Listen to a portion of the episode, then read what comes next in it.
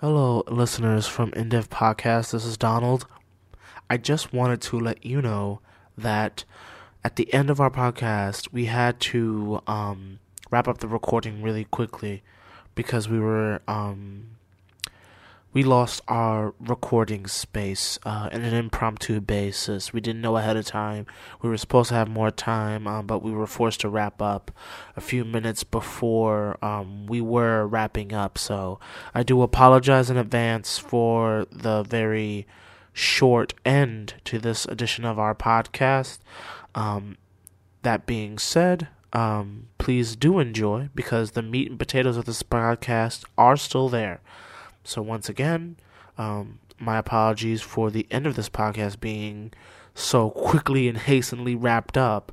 Um, but uh, I still do hope that you enjoy this edition of the InDev podcast.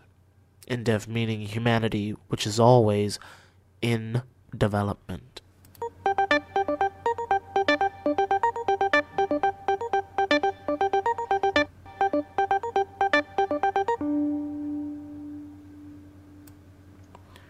Welcome to InDev Podcast, Episode 6, where humanity, and in this case tech, are always in development.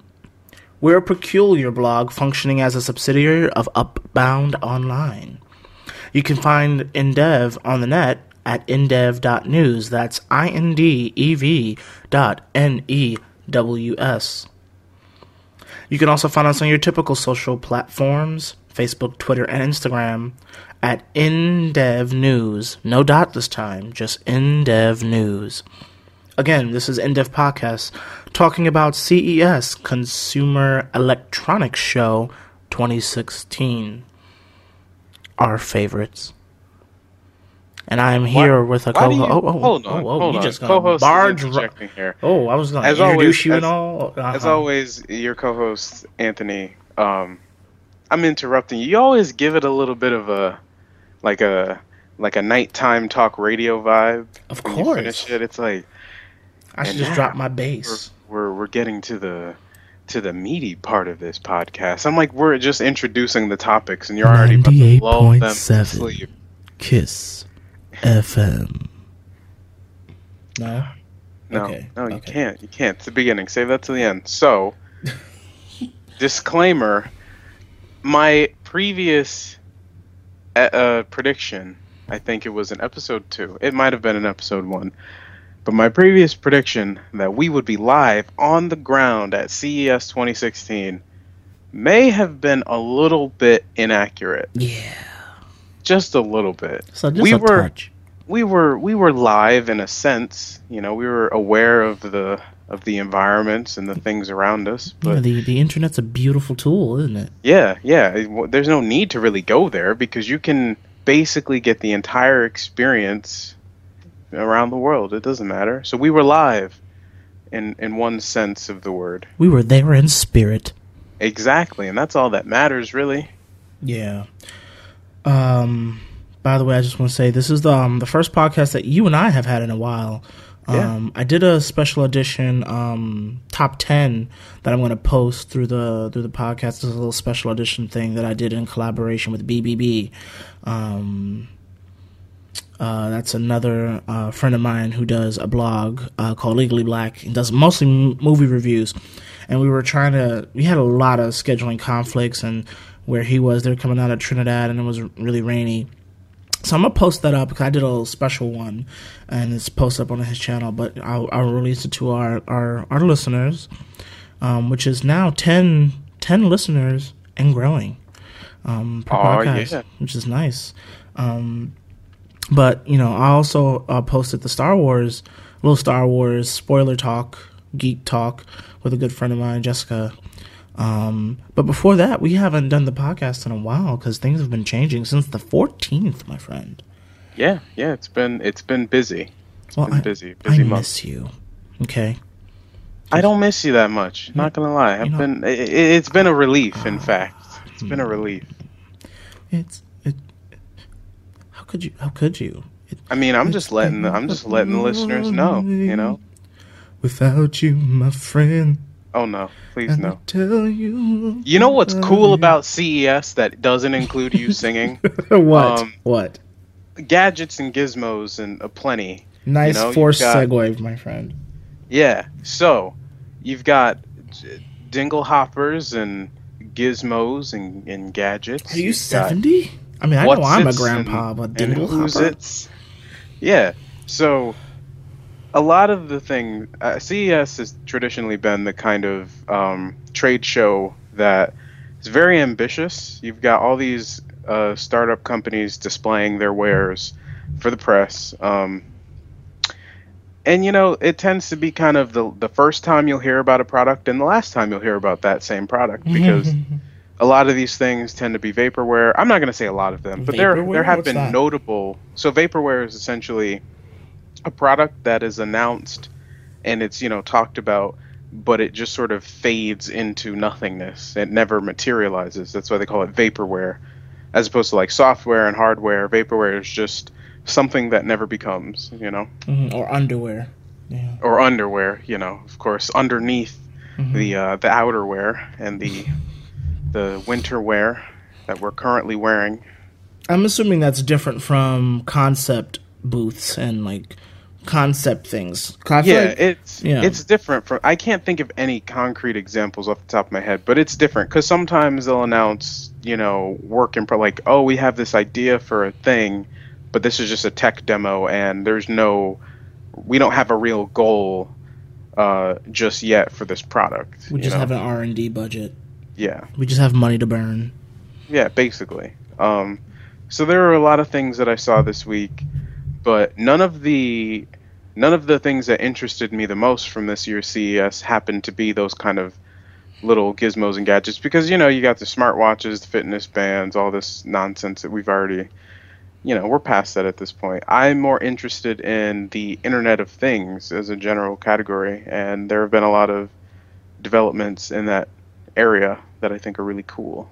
Really now? Hmm. Hmm?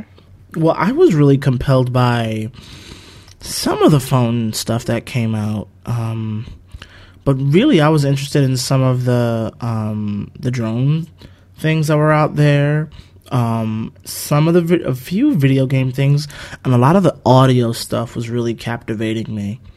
Um, so I mean, my my oh wait, you so I mean Internet of Things too, but you know that uh that TV that TV, TV? that that Samsung TV with like a a 21 and a half inch I think Tizen tablet essentially on the front, but it's custom software.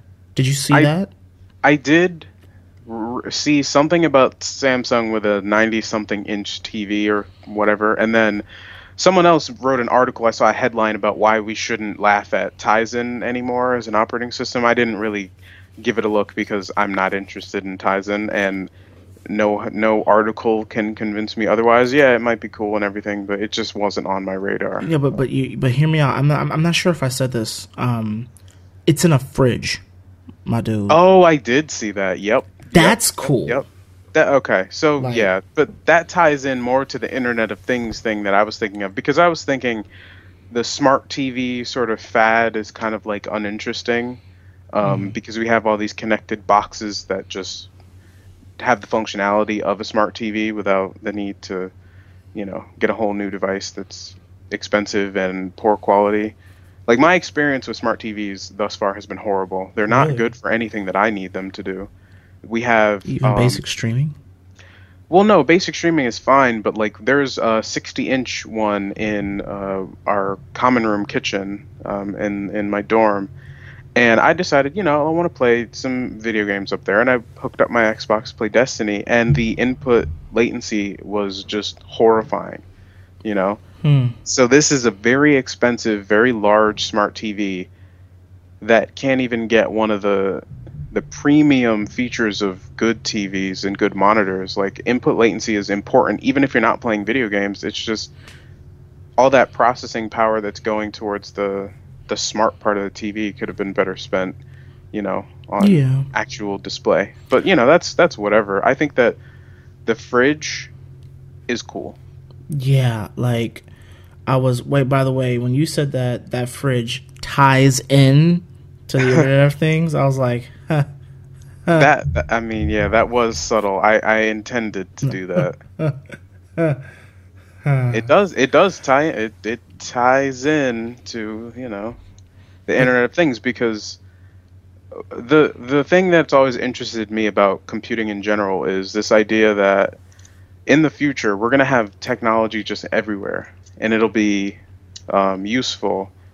Um, so as a, as a child i've always like thought what if we what if like this this couch just had a way to communicate um, to like the thermostat so that if if it recognizes that i'm really warm it'll like lower lower down the, the the temperature in the room you know like things like that.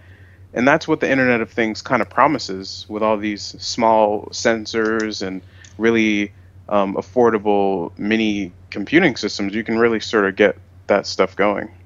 Yeah um, just to use um, that that fridge as an example you it has a bunch of cameras inside the fridge and with the tablet that the big screen if you will I think you can do stuff like display pictures and things like that. So kind of like post-it notes and report cards and pictures.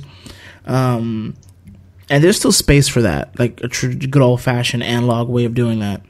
But um, you can actually look into your fridge without opening it, so you're not, you know, sending out the cold air.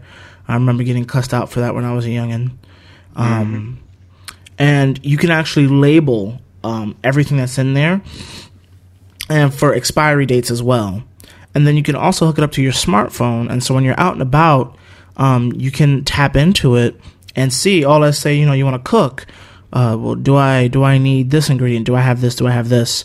And obviously, it's not like a 3D you know spherical view of what's in there, but you know you can tell generally speaking what's in your fridge.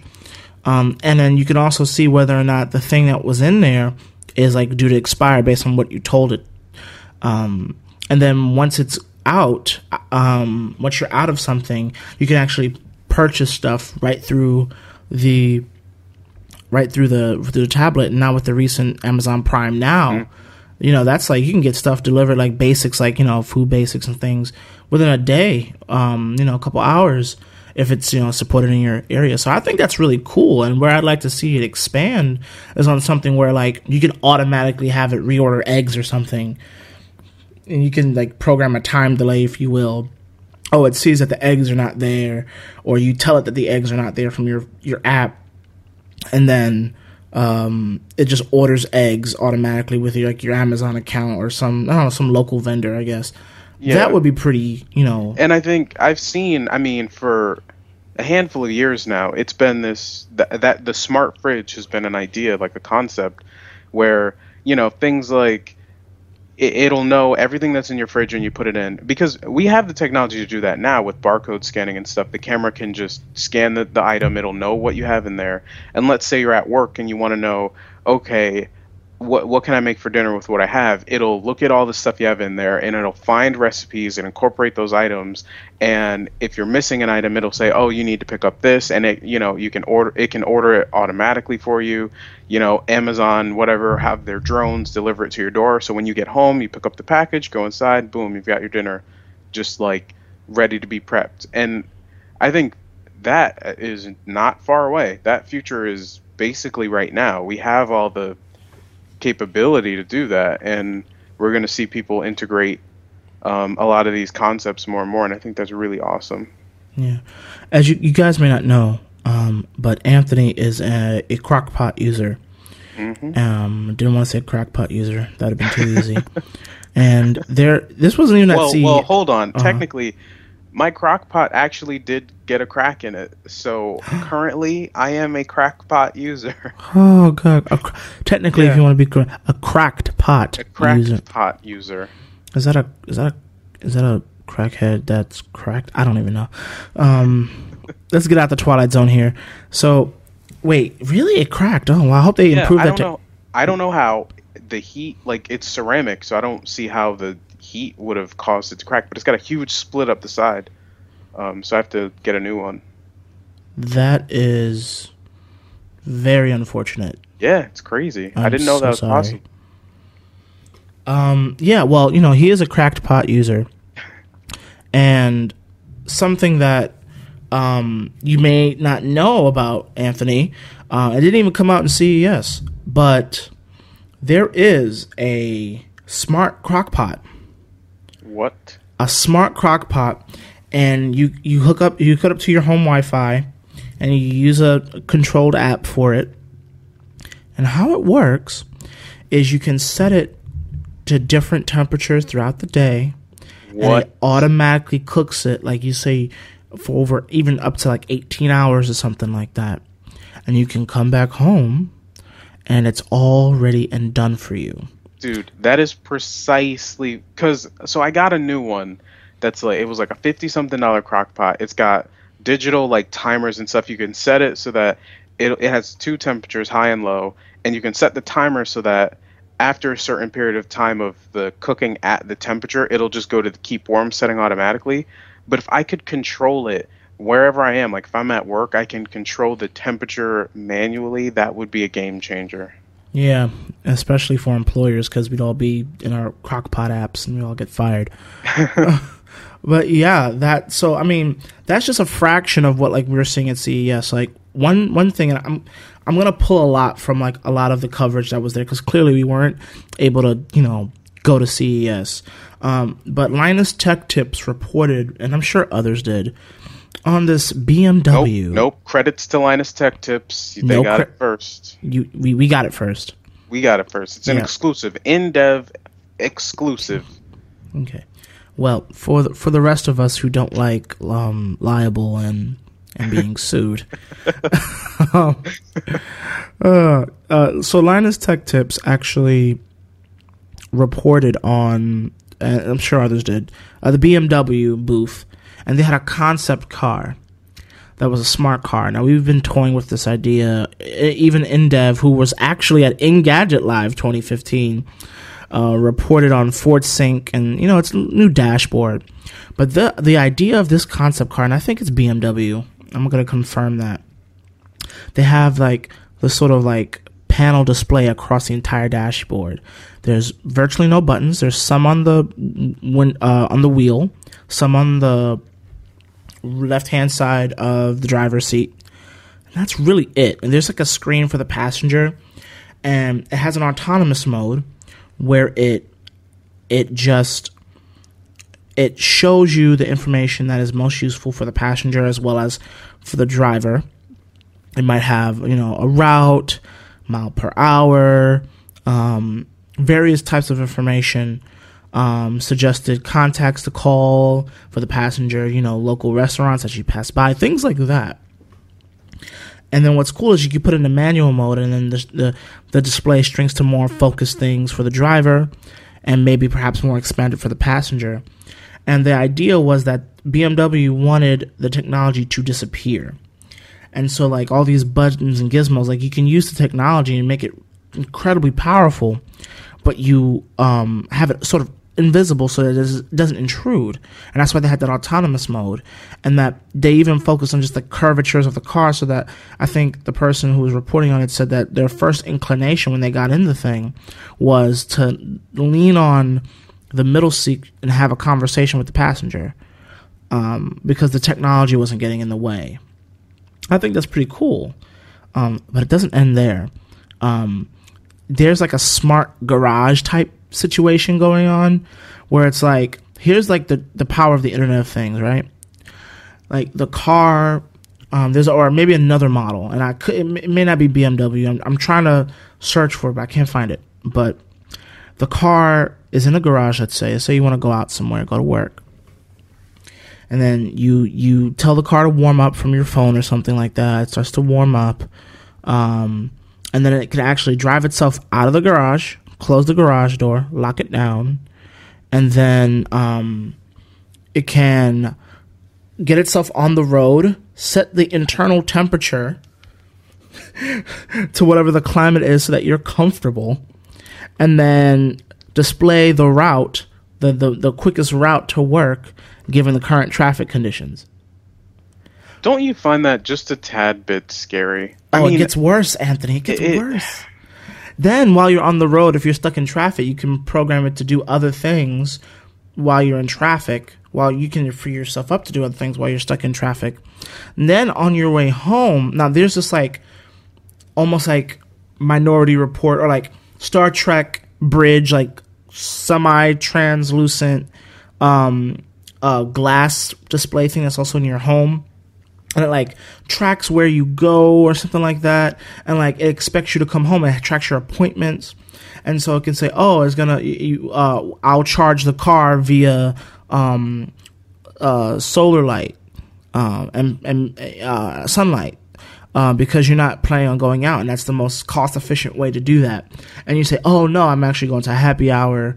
Um, I need to charge this as fast as possible, so it'll charge it the faster way, and it'll plug it, it um, and, um, instead of uh, solar the solar panels that are integrated."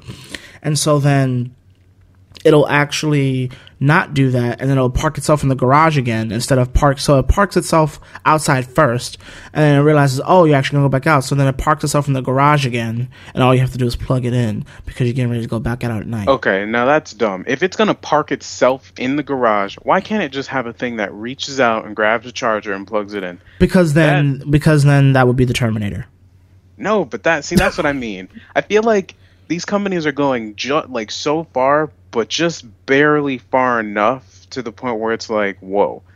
Because if it was the, you can tell the car, I'm gonna charge via solar, and then it does, and then you're like, never mind, I'm going out. So it goes in by itself, and it closes the door, and it, it's there. Then it just sits there, waiting for you to intervene. And I think that's kind of still an inconvenience. it's still what do you mean it sits there sits where it sits in the garage, waiting for you to intervene to plug it in to get charged. You know.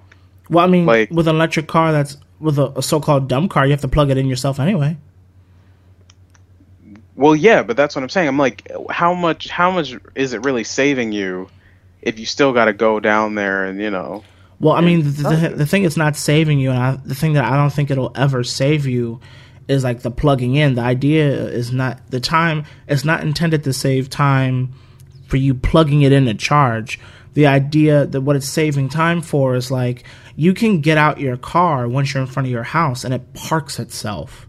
You know what I mean? And you could set it to either park it on the street to get sunlight um, you know, if you're home early enough. I don't know if moonlight works with it, but definitely sunlight to charge your car so that you don't have to, you know, do it off your grid and pay money. Well, well, I'm just saying, going anyone, inside.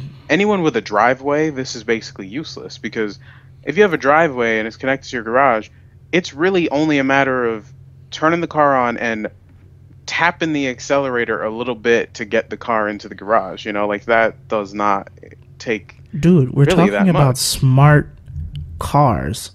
Since since when was this about pointing out the lack of effort? We dude, we have Listerine. Like Ellen DeGeneres had this joke. Using our mouths to suck on mints to make our breath fresh wasn't good enough. We had to make we had to make Listerine strips that melt on your tongue for you. The fuck. yeah. Oh, it get, and it gets worse. Now we have mist. Like like like instead of hand sanitizer, we have mouth sanitizer. Yeah.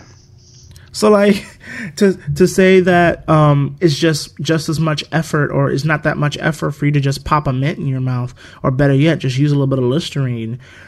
Well that that really doesn't speak to the fact that we didn't need this product to begin with, you know. True. Um, I get what you're saying. I'm just like it it concerns me and I love the idea of the the connected home and the smart appliances. But then the paranoid part of me is like, okay, what if a company were to decide a company that sells these things were to decide, you know, we're going to just use all the information from these connected devices to do something nefarious? Because I know that this is crazy and that it, it doesn't seem that realistic that Google or Microsoft or Apple or Tesla or Nest, which is now owned by Google, I guess, that all these companies that are making these smart devices would like decide, you know what? Let's take over the world. You know? Like that's a major decision to make, and I it, it's just a little concerning that we have all these biometric devices, got to track your heart rate, track your sleep, track your your blood pressure. There's a smart bra apparently that tracks your boobs. You got a smart belt that tracks your like your beltness, I guess, your your size. It's a smart Um, ring, you know. you got smart rings, you've got smart cups, like you saw at Engadget Live. You've got smart earrings, smart tattoo patches that like check your blood sugar. You've You're got all these. No, like seriously, yeah. There are there are contacts that are being developed by Google, I think, that are like that have cameras or something in there, or they're wait like Stop. the- these Lieutenant are the kind of LaForge. thing. Oh. Like seriously. So, at what point do we just surrender all of our our biometric data to big to big corporate and lose that one thing that makes us who we are? Like, you can't escape technology. You would think, okay, put put away the phone, put away the computer, go to sleep. But no, you've got that Fitbit on your wrist that's tracking your every heartbeat and your electromagnetic signals to make sure that you're getting good sleep. And if you toss and turn, it'll know about it and it'll tell you in the morning. That's a little weird. Santa Claus is coming to town. They see you when you're sleeping. They know when you're awake. Literally, this is the world that we live in. Um, you know, I think we've already we're already there, Anthony. And I'm, I'm almost surprised that you said this because I feel like two years ago, sitting in your dorm room, you would have like said, "Oh, it's fine." You know what I mean? No, no, no, no, no. T- I still say it's fine. I still today, even now, I still say it's fine because I love the benefits of smart technology more so than I'm scared of the risks. You know, Huh. I'm just more aware of the risks, and I feel like they're more viable now that I know more about the way that these things work. I think it's reasonable to be concerned about it, but I think overall, you can't like until it gets to the point where you gain more by being malicious with that technology. That's when we should be concerned. Right now, it would benefit none of these companies at all to like try to do some nefarious world domination type stuff with this stuff because the moment they attempt to do it, they'll just lose business. You know. Yeah. Um, and you know what? I'm, what I, what I'm more worried about is not that the technology is, so to say, um, out there. I don't know. Not out there. It's gonna exist. The technology is going to exist because these companies will develop it for really cool reasons.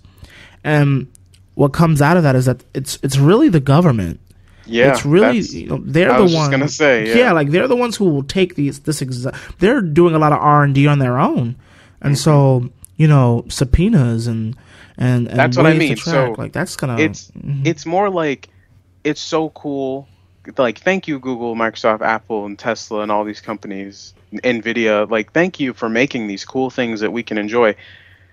But can you please take that responsibility and that trust that we give you as a consumer to not let the government decide hey you guys have access to all this really personal stuff. Let's just take it you know? Like that that's all that's the where the real concern lies in that now that the information and the data is out there who like the people who can use it the bad people who would use it you can't let them do it you know well you know i mean and you talk about within the system if you want to go down this path which which is why i think we invented this podcast you know because our conversations tend to go these ways that we don't anticipate um, but if you think about um, terror and the climate of terror.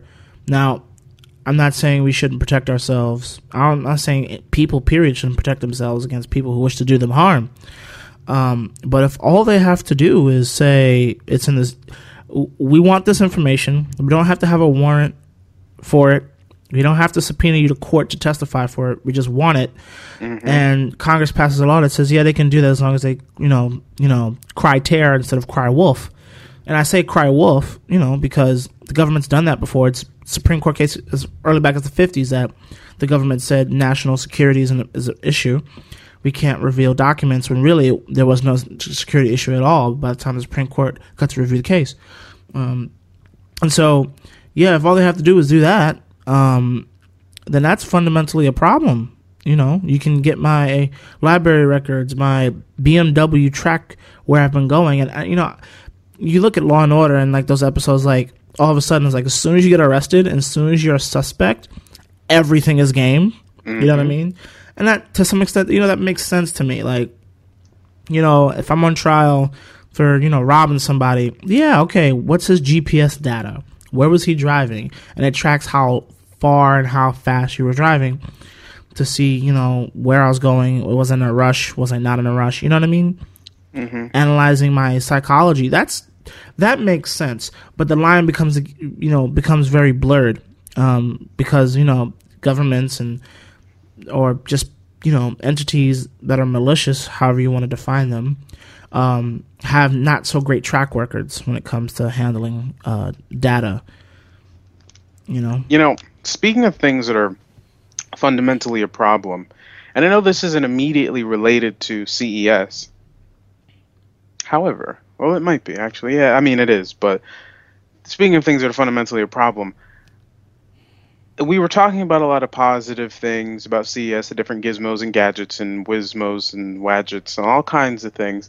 One in particular that I have a problem with is a little device you may or may not have heard of it called the Oculus Rift. oh, Now I know we it had to eventually get here because everyone's been weighing in, and usually when it comes to controversies or pseudo controversies, I say that in air quotes because I think a lot of these things people just gamers in particular tend to get up in arms about every single thing that's like mildly inconvenient. Um, but so true. it is true, and usually I just decide not to weigh in on it because it's just each side has valid points, and there's really no way of sussing out what's what's true because there really isn't anything true about it. It's just how invested you are. But in particular, I think this is a legitimate problem because um, so if, if you're unaware of, of the, the news, so the Oculus Rift went on pre-order on last Wednesday. Um, for six hundred dollars. Now they hadn't announced the price up until the day that the pre-orders launched, which I think, from a business perspective, is really stupid. Like you had people waiting to drop their money after rumors of the thing being, you know, in the three hundred and fifty to four hundred something dollar range.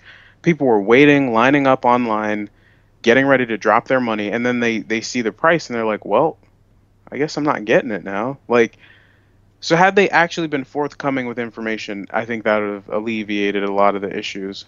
But Yeah. fundamentally, I think this is a problem not because it's too expensive for what you get, but because VR is currently in its infancy. There's no real compelling reason to get the Oculus Rift. Like $600, you get a couple free games, a controller, a camera thing, but what are you actually going to do with it? You know? there's really nothing yet. There's no compelling uh, VR games to get aside from the ones that they give you. And six hundred dollars is a big investment to make into something that we don't know about yet. And another problem is the fact that the people who pre who ki- supported on Kickstarter, we're talking about over sixty thousand development kit units that people got for three hundred and they're getting the retail version for free.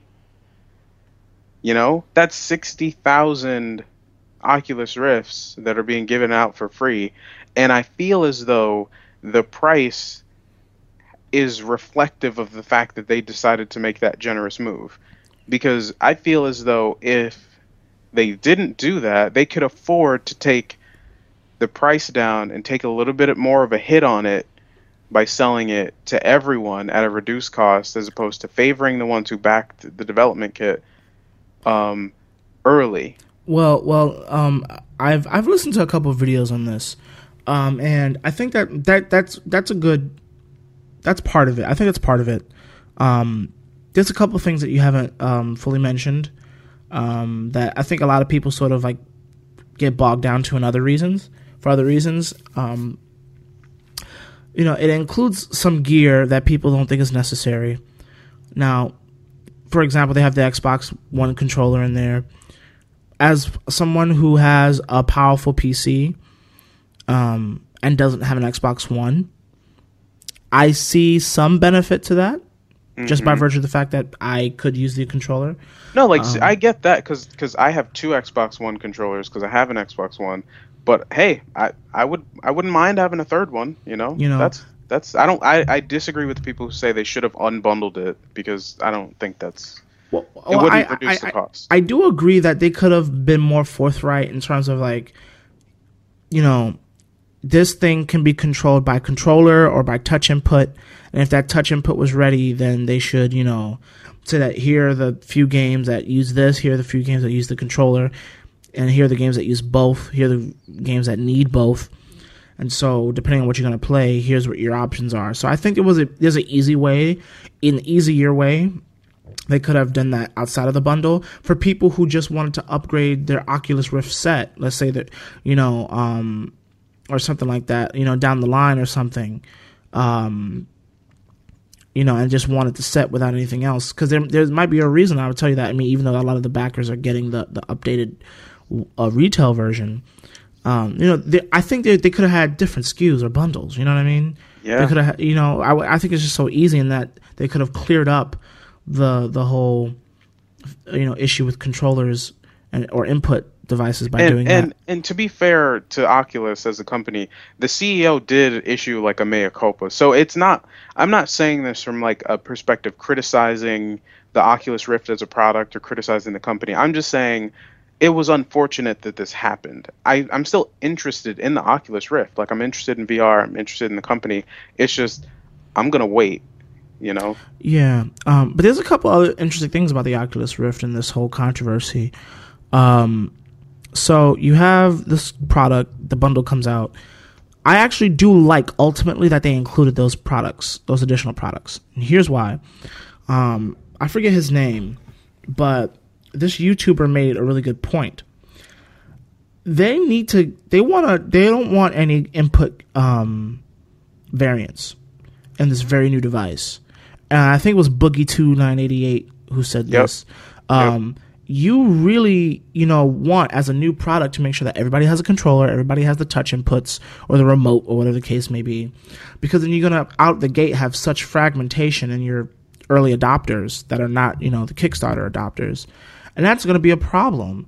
Um, if that if you don't have those bundled in, kind of like what the Xbox One did with the Kinect, but the Kinect was such an such a not so compelling device that they eventually had to do it because it wasn't a control scheme that developers necessarily needed to use for their core, you know, user experience. The Oculus Rift depends a lot on either controller or that little remote or whatever that other devices are in there that they have bundled with the main set. And so I think it makes a lot of sense for developers to have a guarantee that each kit will have this in it, um, and that they don't have to worry about their users not having it or not going out to Walmart to get that extra controller. And I feel like they're gonna get into a position where a person pays the 350 bucks for the set, just for the the Oculus Rift headset, and then they realize, oh, I need a fucking controller. And then if they have an Xbox One, well, kudos to them. If they don't, then it's like I gotta run back to Walmart. I have to get that again. And if they download a different game that's not optimized to use the controller, but is used the other thing that's kind of like the detachable Samsung VR touchpad, it's like, well, I gotta get that too. You know what I mean? So I actually like that it's in one bundle. From the consumer's perspective, who could possibly get irritated down the line that they have to force to pay up, um, and uh, developers who can guarantee that their user base has that. Um, the other thing that I note, and that he noted, and a lot of people noticed, that the, the, the screen in the Oculus Rift is leaps and bounds better than the one in the dev kit. The dev kit had a 1080p screen. You saw either were issues with it. I'm not have, sure. Was have it, people demoed the consumer version of it? people have used it, and I mean, and, and it's in the spec sheet. Like it uses a well, Samsung I mean, a, a spec sheet, a spec sheet's not going to give you the real deal. Because another one of the problems, the reasons I'm not immediately going to get one is because I get motion sick very easily, and I, you know, that has been a problem with the Oculus since the very beginning, and things like that that you can't really experience by looking at a spec sheet. Yeah, well, for sure. But I'm talking about just general, like, just like the science of optics of the human eye and PPI and all that stuff. I mean, you know, you're gonna have a more immersive experience in VR, and I've I've even used VR um, on a couple of sets, some that use 1080p and some that use the Galaxy Note device that's Quad HD. Um, and I could tell the difference. And I'm not necessarily, I wasn't necessarily doing a bunch of active, active things, but I wasn't also getting motion sickness at that moment. I mean, the HTC Vive, you know, is one that where you have more movement involved, whereas the Oculus Rift may may have you be in a more stationary capacity. Um, but I think the point, my, my point is that if you're talking about this controversy as to like the price of the Oculus Rift, that screen and I- and um at least I at least know that you know Boogie 298 2- 2988 definitely attested to the poor quality of the screen and the dev kit as compared to a you know generally speaking really good Samsung panels that we can rely on. Um, obviously, the Oculus Rift is not shipping yet, um, the retail version, but you can count on that being a better experience. And if you compare it to quad HD phone experiences that you find on something like the VR, uh, the Samsung VR, that stands to it stands to reason very strongly that that experience is going to be much better.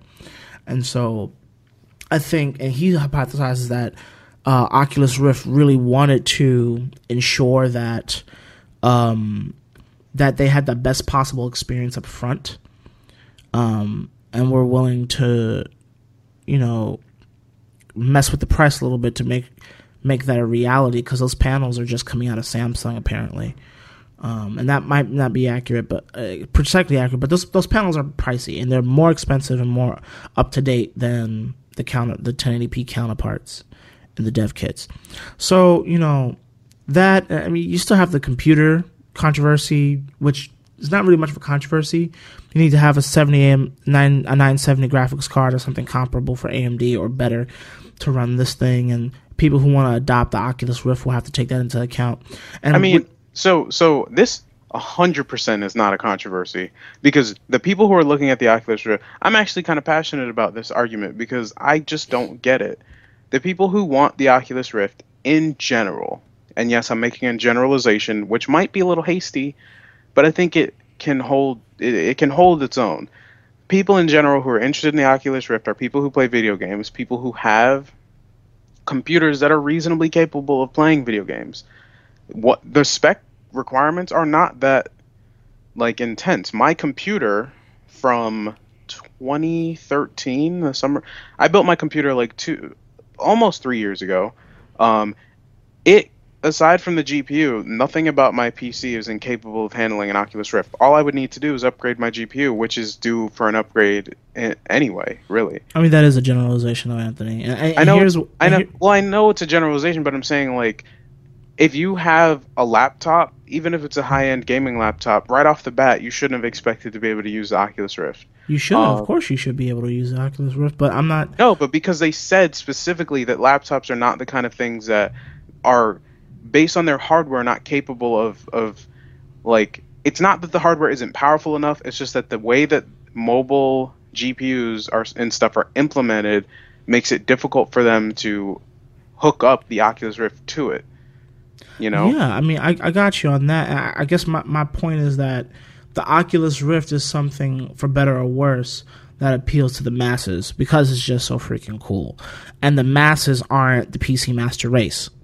You dig? I know, but the thing is, what it what is I don't get why people keep saying it appeals to the masses because I don't see I haven't seen anything about it.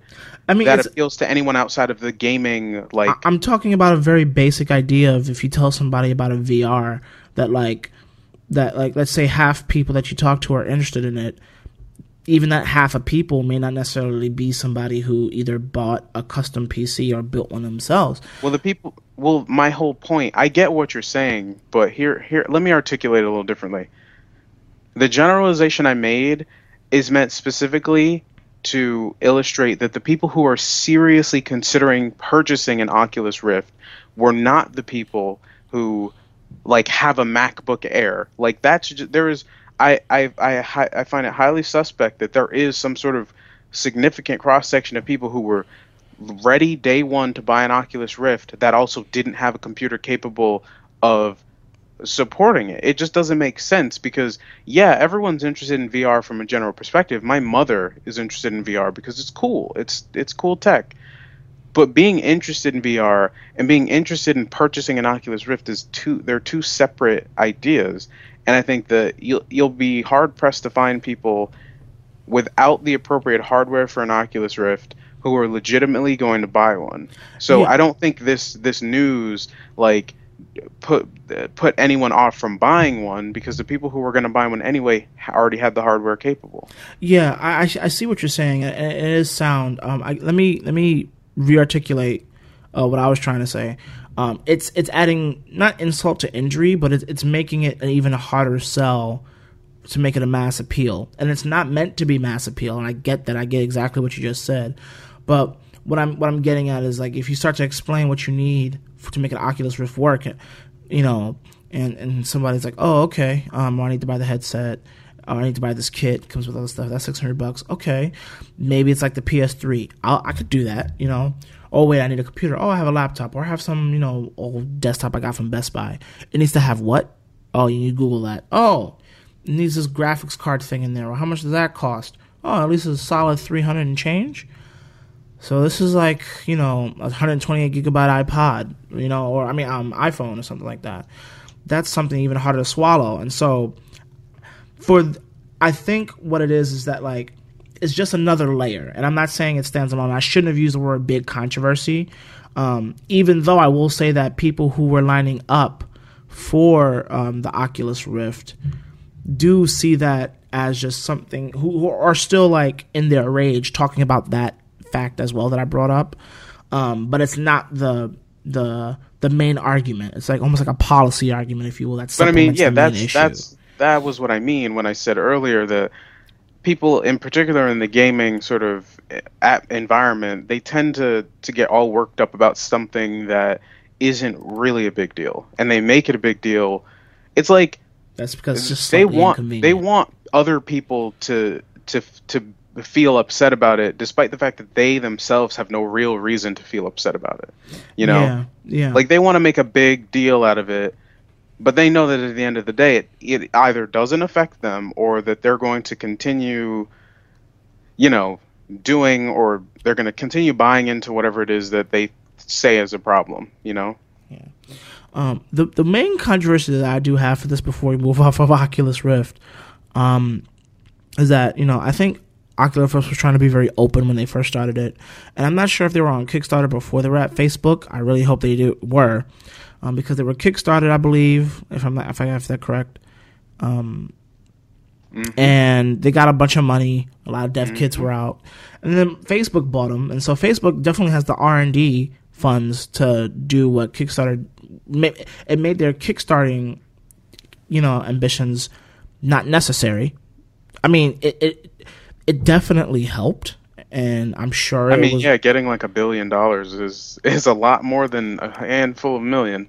You know what I mean? You know, so like, uh, and then they, you know, Oculus Rift when they were on their own was in a position to say that they're they'd be able to tie in in an open way in terms of getting games, and now Facebook, you're gonna have to go through their proprietary stuff, which unless you're Steam, which is like a a, a like the token the token person at the dinner table of gamers. You know drm and like all that type of stuff is you're hard pressed to find somebody to defend that you know? And so i think a lot of people will be upset with that too. I can almost see people who and i i'm gonna call it. Why not? There are going to be games that are out now or that are coming out soon and through the release of oculus rift and there and people will hope and and even their Steam game will download drivers when the developers support VR, right? And then Facebook is going to force you to buy a separate copy of that game through their system. Bet you. Really? Uh, why not? Why would like? Uh, why wouldn't I, Facebook want to do some or like a big company? Because because Facebook is not the leadership is not unintelligent. Gamers are not. Well, are they not greedy? Being greedy, every company at some level is greedy. Um, Steam yeah. is, or Valve is an example of a company that's greedy, but the thing is, people are tolerant of it because they know when to draw the line, you know. And it's been widely shown again and again that you don't piss off the gamer like mass because that hive mind is you can't penetrate it with any sort of logic even if what you're doing isn't mali- malicious, malicious, you can't penetrate that hive mind with logic because they'll just ignore it and continue to rage in a circle jerk of, you know, opinions. Circle. So jerk. it's yeah, so it's really just in the best interest of any company who's uh, trying to appeal to that market to not rock the boat. That can be problematic, as we've seen with things um, promoting diversity in games and stuff like that. It can be problematic, and the companies who choose to do that in the name of something good, more power to them. But it's just suicide to try to maliciously exploit uh, the gaming hive mind because people don't people will not stand for it. They just don't. I mean, maybe, but then you have Call of Duty and Star Wars Battlefront. Which were both Call of Duty was a fan this year's or last year's was a fantastic game from what I've heard. Like yeah, but it- I'm talking about like all this season pass nonsense that the gaming community seems to be split. You have like TotalBiscuit in one corner, you know what I mean, and like Jeremy Jahns who won't even buy, you know, Star Wars Battlefront. And then you have, you know, they they keep coming out with this model for a reason. And well, like, they come out with the model because I I I I, to, I get what you're saying, but just because the company is going to continue to come out with that model, that does not mean we have to support that model. It Of means some people do. But enough but- people to make enough people that made EA and continue to make EA, which has been voted twice in a row at one point as the worst company of all companies, um, to keep making enough profit to keep perpetuating the system. And so it's almost like we are honorable dissenters. but I do think that it's it's um it's more about making enough outrage so that they learn to use it responsibly because there are companies that that understand how people hate the, certain implementations of of microtransactions and I don't hate microtransactions. I think it's a viable way of making a game. It helps make games cheaper for people, better updates, more updates so that, you know, the person who can't afford to spend 60 something dollars on a game can get maybe a forty dollar game that's feature complete, but it also has DLC and add-ons and things like that. Um, this is a weird tangent from CES. Let me just point that out. I don't know how we got here, but I do think, um, going back to the, the Oculus controversy, if you want to call it that, and I hate calling it that, I'm I'm waiting to see the affordable VR because for gaming I'm not sold. But for other applications, I think VR would be really cool. And for the applications that I personally want to use VR for, I don't need a $600 set. I would do with something cheap that sort of gets the job done. Like and what? that's what like I'm what? What context? Like what? what well, what so so for me specifically, um, a couple years ago, I discovered uh, something called ASMR, which is autonomic sensory meridian response, which is, uh, to put it bluntly, it's like a tingling feeling in your brain that is stimulated by a variety of different things, and people produce videos meant to trigger those responses. And I use that to help me get over my insomnia because throughout the last two years of high school, I just was getting like maybe two hours of sleep every single night um, for like two years straight, and I could not kick it. So I use this to help me get sleep. So now I watch those videos with my headset on, and you know I'm going to sleep. The problem is like you know when you're trying to watch a video and you're laying down, you either use your phone, which you hold your arms up, and then that kind of gets old, and it's difficult to get relaxed and sleepy, or you have something next to you like a computer, a laptop, a tablet, and then you're turned to it. At which point, eventually, you'll have to turn away from it so you can fall asleep. So a lot of um, content creators who make ASMR videos have been dabbling in 360 videos and VR videos, which makes the most sense. You can lay down, you know, just like you're about to go to sleep, and you can have this headset on so that you're watching the the the, the video, and you've got it's just more of an immersive experience, and that is the kind of thing that I think would be very useful to it just in my everyday life. yeah, um, um, I like Oculus, Oculus, I wouldn't really use every day. Yeah. Um I yeah. Um that's really cool. I I think what you're getting at partly I wish there was an open source Samsung VR. Yeah, You know what I mean? Something that worked on, you know, at least iOS and Android across the board um, platforms. You know, I because I tested you know a couple VR sets when I was at Engadget Live, um, 2015, and there's some content that was really awesome. What? the way you said that was like you were trying to plug like uh, you know, I tested that at Engadget Live 2015. Check it out on indev.news or Well, on yeah. YouTube at indev news. Like, Hey, it, it won't hurt I any mean, you can check it out there if you feel so inclined. if you do feel so inclined. Um, no, but yeah, I, I definitely checked it out, and and I was captivated by a short film that somebody shot on 360 VR, um, and I wanted to watch it again. You know what I mean? And like, just so many things for advocacy and and like you know like like you know there are people who are even doing a lot of controversial stuff like possibly being like like I could see stuff like going through a slave experience. Mm-hmm. Like you know, like HTC Vive would do that because you have a lot of movement involved. And, Well, like, yeah. imagine like a demo, and this sounds, you know, tear jerking almost like a demo where like you were uh, you had the Vive on, which you know also does motion, and, and you would re- require a desktop for this too. But you, I could I could see something where like you have an active headset, you're on a set or something like that, and like you know you, you use a Samsung device or a cell phone for this. And you know you had to like go through a slave experience, and people had to guide you around the room. And by guide, I mean you know be your overseers, like in the middle passage or something. That would be, you know what I mean? And people are even Mhm. talking about that in terms of like sexual harassment and and, and worse. Um, but there's also See, like you know, I don't really see how that. I hate. I. I mean, I shouldn't say hate. I get how powerful that could be, but that bothers me. Like, why? Why we gotta? Why do we have to like try because to experience the pain of because other people? because of because of what ma- the very thing that's in your stomach and your brain and your heart that told you that you don't want to do that is the, the very reason why because without and and and I see where you're going at because it almost wants to throw in the face and cheapen and only drag yeah, out Yeah, that's the- that's what the- makes. That's how I horror.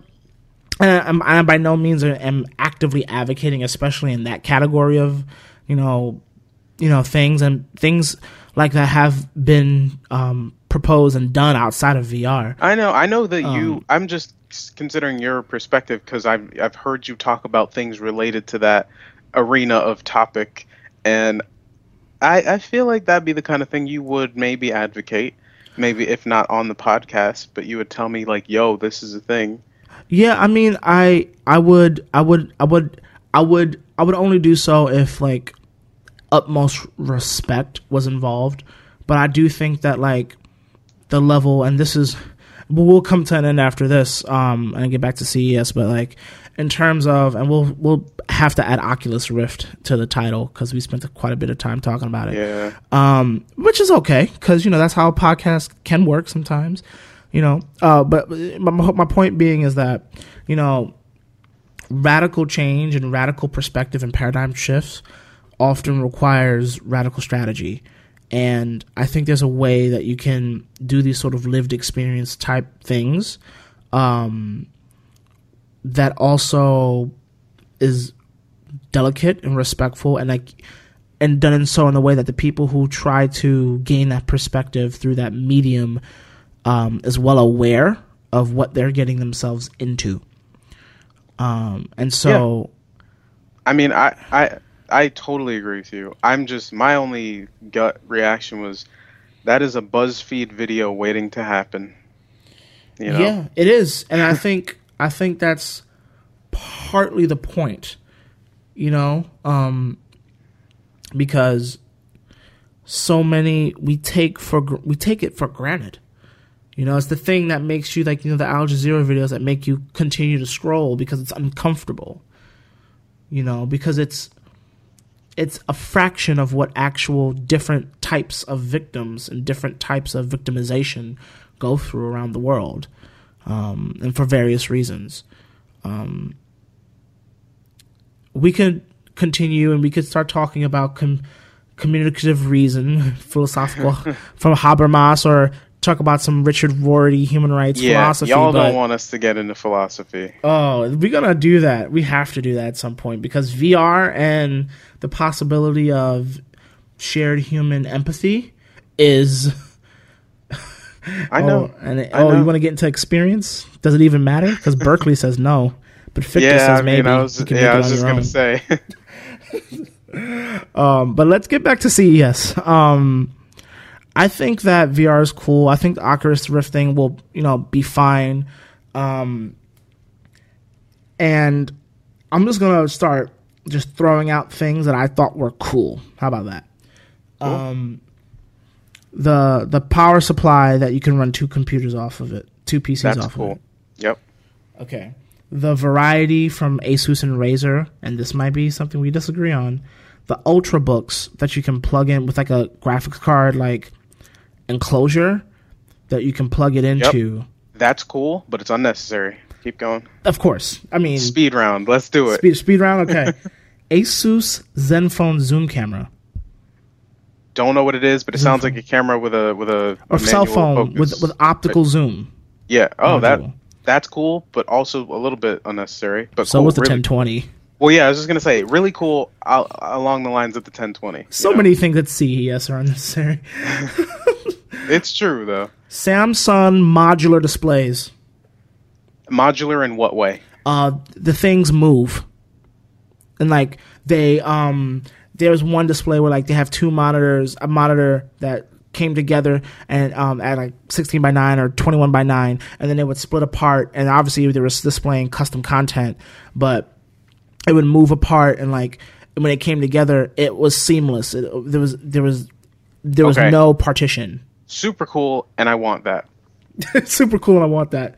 Um, earbuds that you put in your ears that introduce white noise and that people could scream with you, scream at you. You were on the floor at CES and you couldn't hear it and you would facil- would facilitate sleep.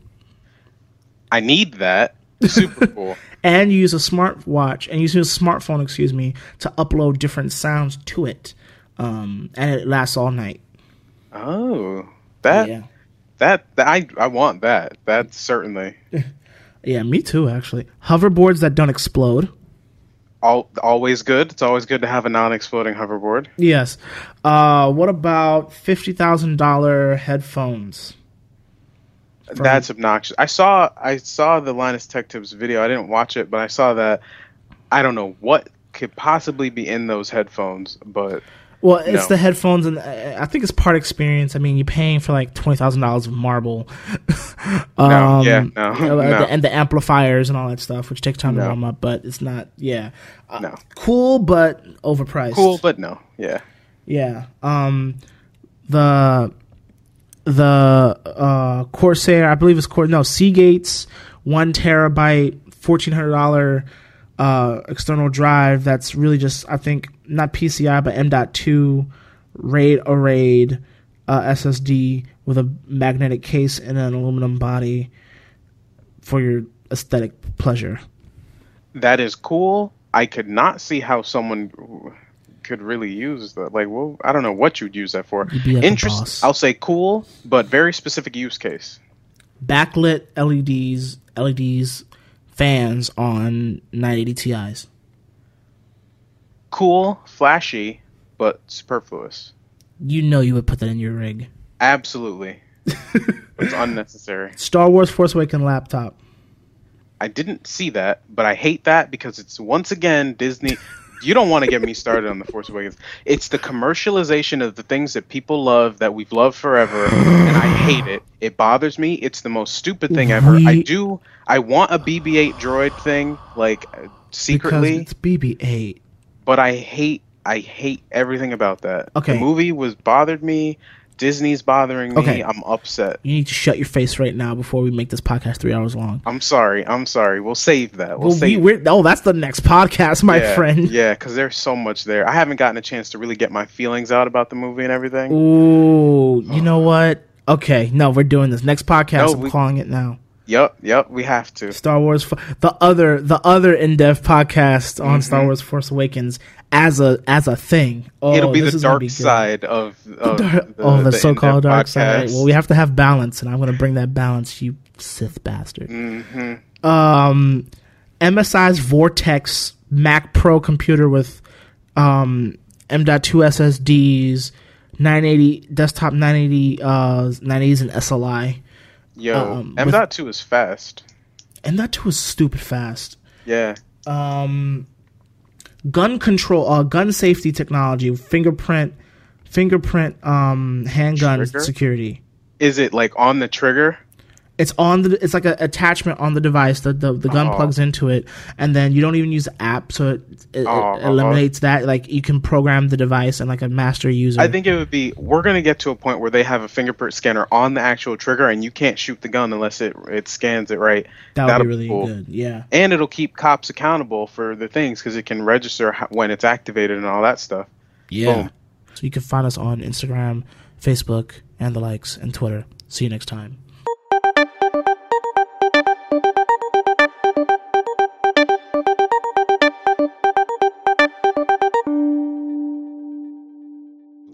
There's no way you could live only being able to answer yes or no questions. I, I'd, I'd make it work.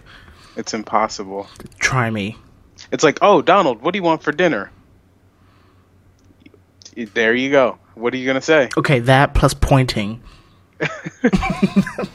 But what if what if it's abstract? What if the thing is not in the room? What if you're going to a restaurant? Going to the restaurant. I Mhm. could point to the menu. No, but what if you're not even at the restaurant? You have to choose a restaurant before you even leave the house. I'll pantomime it. I just make like the invisible lines in the air with my finger. I make like the logos. Oh my god, I'll communicate exclusively through logos. Like the Shack Shake Shack symbol my I mean, I guess that would work. you know. Or if I could just do zeros and ones, I just do Morse code like the SOS, right? Like, That would take forever. You might as well just get a pen and paper and write. Like, give up, you know? I mean, that really is SOS. The like, Yeah.